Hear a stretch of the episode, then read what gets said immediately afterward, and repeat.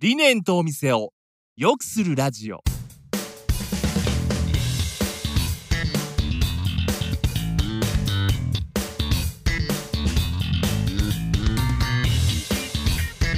理念とお店を良くするラジオは理念合同会社代表の中島と栗原がお店を経営する皆さんとそこに働くスタッフのことお客様のことなど人に関するさまざまなお悩みを解決する情報や考え方について皆様の質問を交えながらお伝えしていく番組です。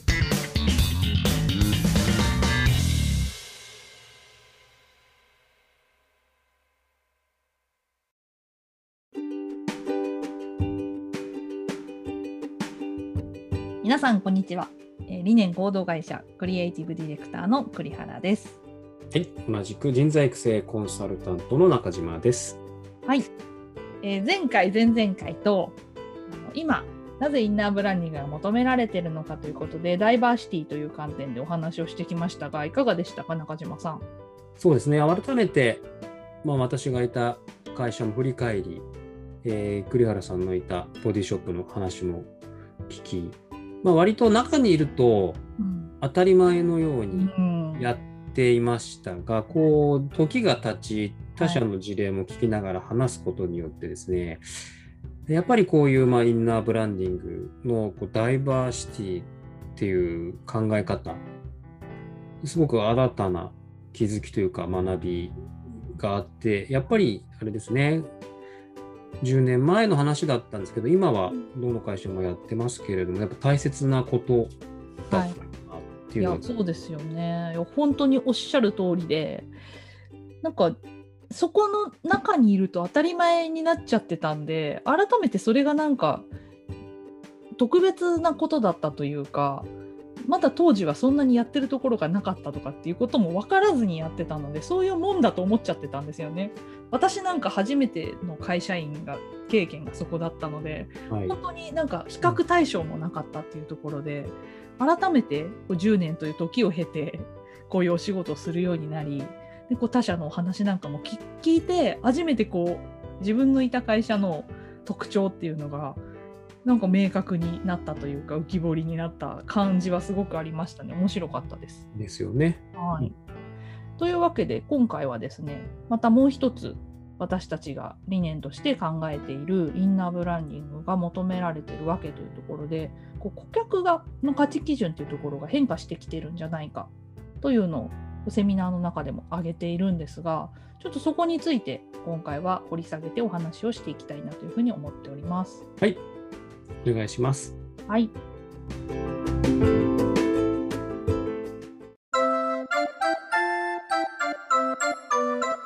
チェーンオブエンパシー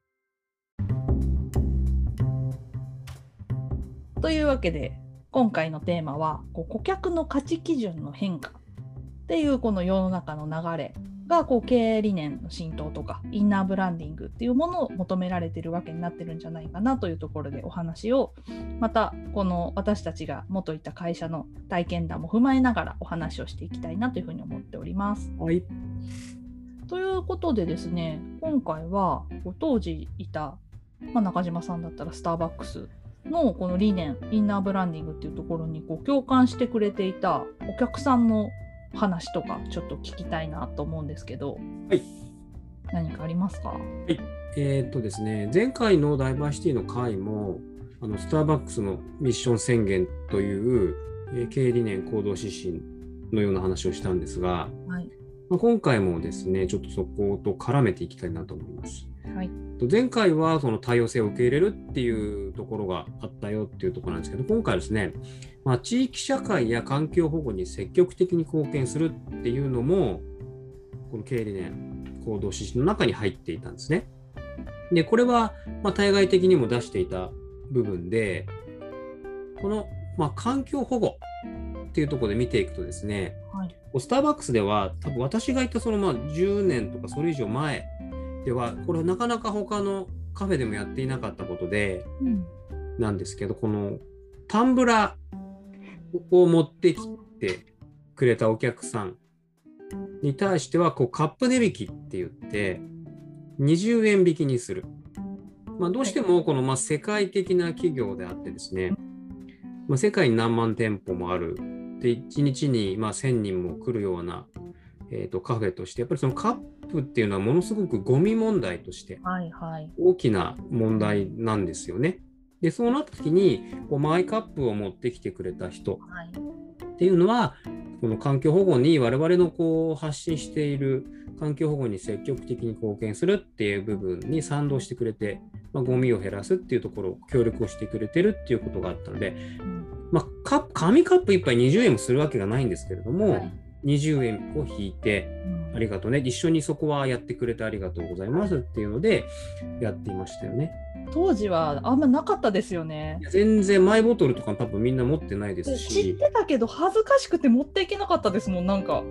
持ってっていいのか 分かんなかったですね。あとはそういうタンブラーも売っていて結構、はいねありましたなかなか他はやってなくてデザイン的にもねやっぱりアメリカのものがこう入ってきていたのですごく興味を持ってくれた人も多くて、はい。まずそれをまあ買ってくれてうん。で持ってきてくれるっていうね私がいたお店でも常連の方はこうタンブラー持ってきてくれる方多かったですね。全然関係ないんですけどあれって他社のやつ持ってきても大丈夫なんですか？そうなんですよ。で今ねその話しようと思ったんですけどあそうなんだ。一番ね僕がね面白いなと思ったのはね、はい。お寿司屋さんに行くと湯飲みあるありますよね。取っ手がついてないもう本当に湯飲み魚の名前が書いてある。魚辺のこう魚がいっぱい書いてあるのありますよねはい。あれ持ってきてねスターバックスラってくださいって で僕の経験的にもこうエスプレッソドリンク作るときってエスプレッソマシンの前にカップがこういっぱい順番に並ぶんですよ。あと紙カップとかスターバックスのタンブラー並んでる中にイワシとかカツオとかマグロっていう文字が入ってくる湯飲みが並んでるときはちょっとニヤニヤしちゃいました。つわものですね。その勇気をたたえたい。そういうマイカップもね当時から使ってくれてる人がいたのではい。すごく良かった。マイカマイ湯飲み？はい。いけてますね。かっこいいですね。なんか。あとはスターバックスでその地域社会への貢献っていうところで言うと、えっと、大体月に1回ぐらいね、えっと、店舗周辺のゴミ拾いっていうのをお店のスタッフと一緒にやってました。で、スターバックスとしてもそういうのを積極的にやってるので、ゴミ拾い用のはいス。ターバックスのロゴの入った T シャツをお店に配布されていて、みんなでお揃いのゴミ拾い用の T シャツを着て、はい。お店の周りをこうゴミ拾いして歩くっていうのをやってましたね。そうすると、まあ、普段使ってる方もそうですけど、普段スターバックス使ってくれてない方もですね、すごくこう興味を持ってくれて、はい。声をかけてくれたりですね、それでスターバックスっていうのを知ってもらってとか、徐々に仲良くなってっていうようなことがあったんですよね。だからそこはすごくなんか面白かったですね、それもね。どうですか、ボディショップは？いやなんかその本業以外の活動って面白いですよね。前回私がなんかいろいろ話しましたけど、いつもと違う仕事がちょっとできるのって、なんかこうスタッフの人のリフレッシュにもなるし、なんかこう面白い、いい経験になりますよね。で、まあ、ボディショップでのお話でいきますと、似たようなそのタンブラーに近い話だと、その空き容器の回収っていうのをやってたんですね。で、あの、ボディショップってポイントカードがあって購入してもらうといくらで何ポイントってつくカードがあるんですけどもうあのカップ値引きと全く同じなんですけど空き容器持ってきてくれた人はポイントがその容器1個につき何ポイントっていうのがつくっていうので、そういうのをやってたんですね。うんでそうするとあの本当に仕事帰りに立ち寄って買いに来たわけじゃないんだけど今日は容器だけ私に来たって言って閉店間際にこうマイバッグにもう10年前ですけどそういううちのその空き容器とか持ってきてくれる人はもうその時からマイバッグとか使ってるんでもうマイバッグにいっぱい空き容器を持ってきてくれてでそれってその空き容器を持ってきてもらうために一回すごく綺麗に洗ってくれてるので、うん。そこの手間もすごくかかりますし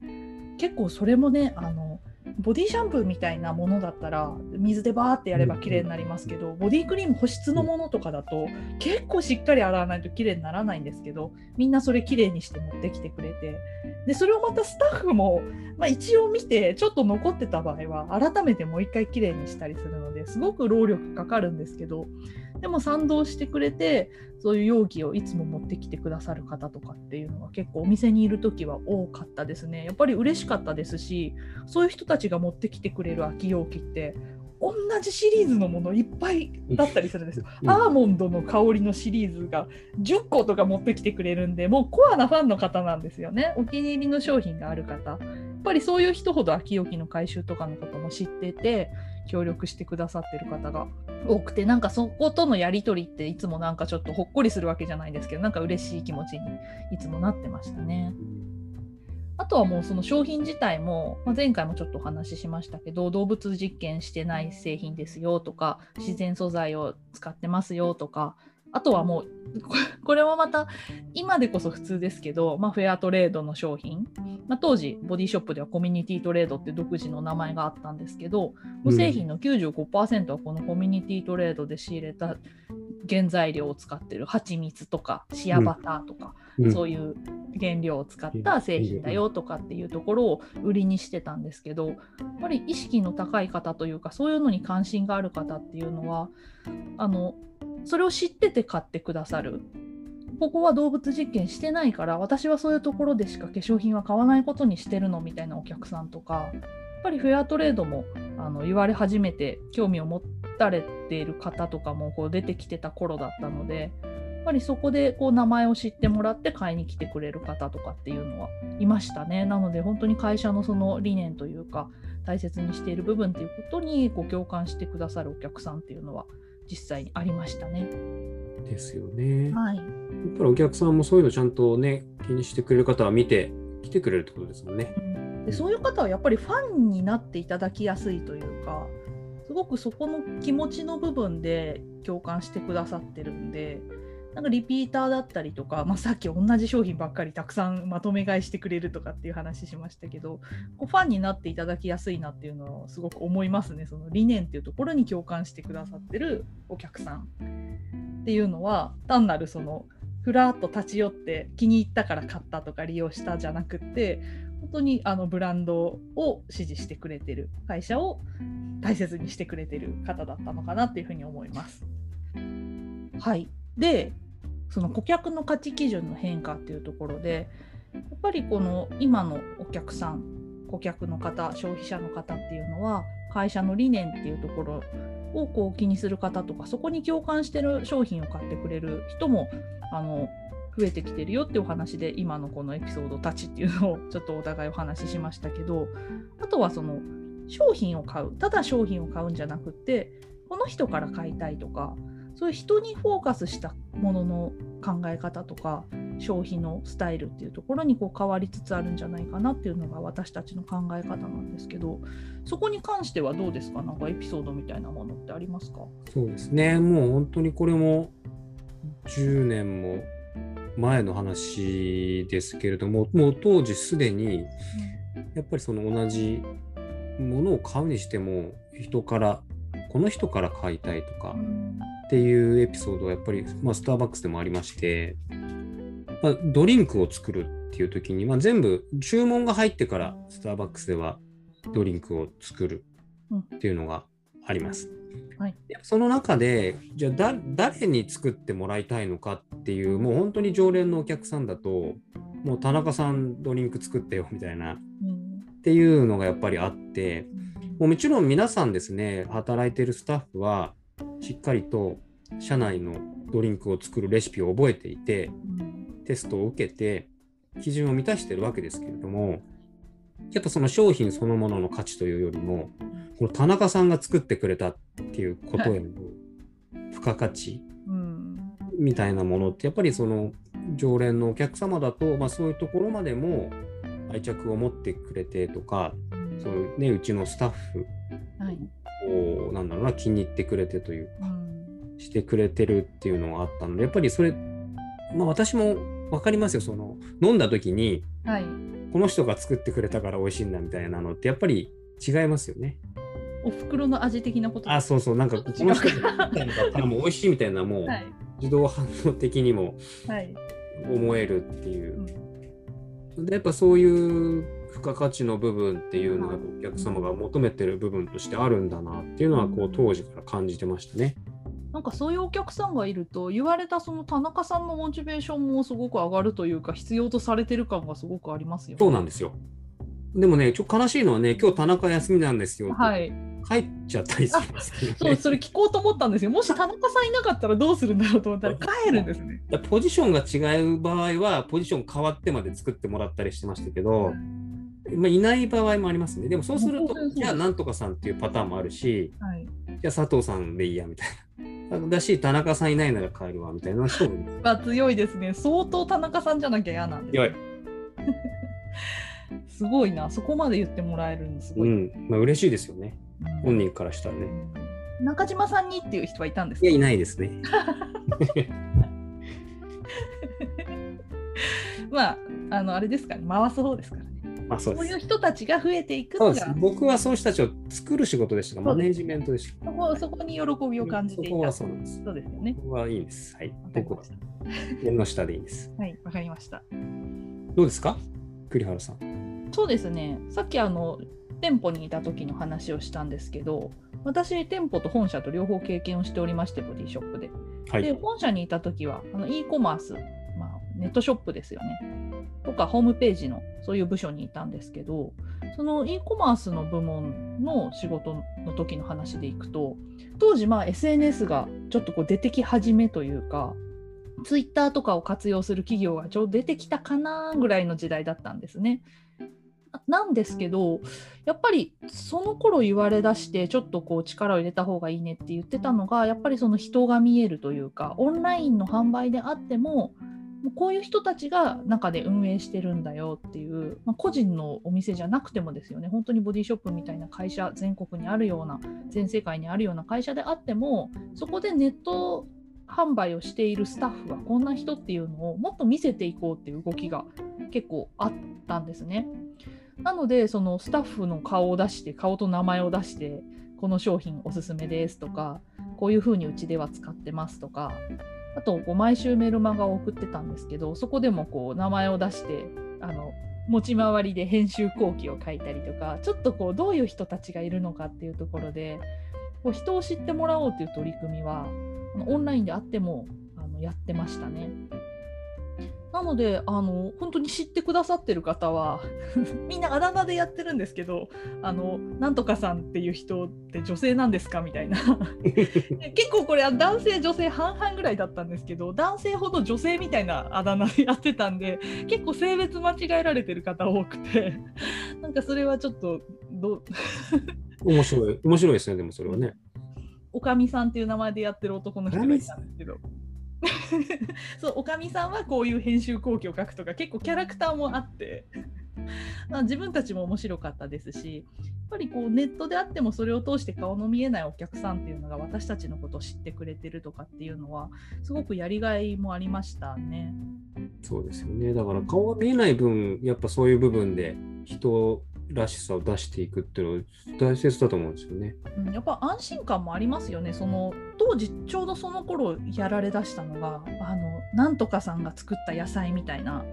あの時期とちょうど一緒なんですよ。ね顔が見、生産者のそ顔が見えるうそうそうそう生産者の顔が見える野菜と同じ方安式、心感ですもんね。うん、やっぱりその人から価値を買う人この人だから買いたいっていうのって、まあ、そういうところが原点というかそういう流れがこうある中での今なのかなっていうふうに思いますね。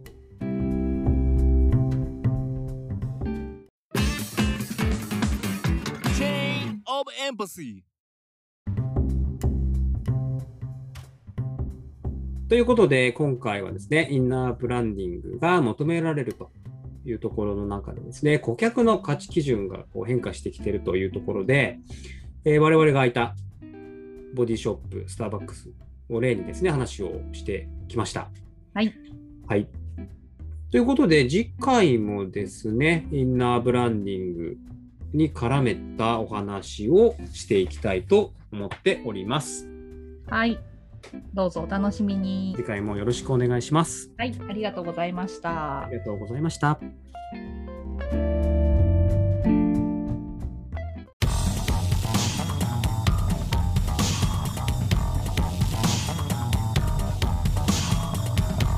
理念とお店を良くするラジオではリスナーの皆様からのお悩みを専用フォームから受け付けています番組へのご意見ご感想もどしどしお寄せくださいまた Twitter ノートでも情報発信していますのでこちらもぜひチェックしてみてください詳しくは番組概要欄当社ホームページをご覧ください Becoming a place where empathy is linked to the client and where the customer's empathy is linked to them 理念合同会社の提供でお送りしました